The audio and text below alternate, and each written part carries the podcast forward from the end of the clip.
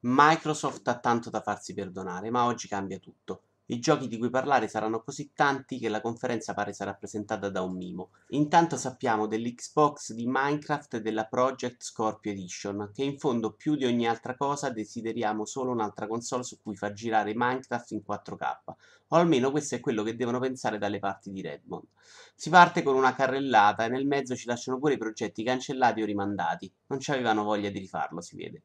Troviamo della gente nel salotto di Oprah, un pelato, una bella ragazza e memole dopo una vita di droga e alcol.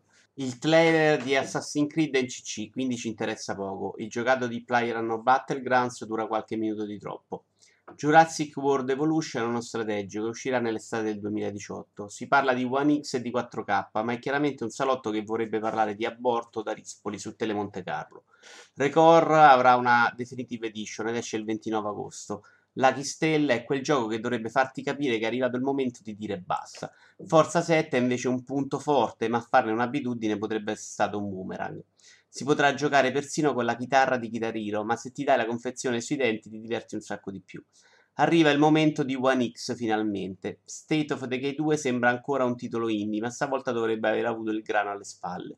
Di World of Tank, War Stories non ci obbliga nessuno a parlarne, esce il 22 agosto si vede qualche pad esclusivo, tutto pur di non fare i giochi. Il lab è esteso anche in altri paesi, così pure voi potrete farvi il vostro orribile. Carrellata velocissima indie, così veloce che tra un filmato e l'altro riesco a vedere la vergogna di Crackdown 3.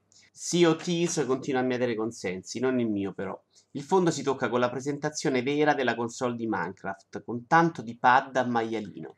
Caped è ancora bellissimo, ma ormai dovrebbe tipo succhiarmelo per sorprendermi davvero. Surviving Mars è interessante, ma non lo userei come titolo bomba di chiusura, ecco. Si vede la Project Scorpio Edition e poi basta, è finita. Ma per Xbox e Microsoft, dico.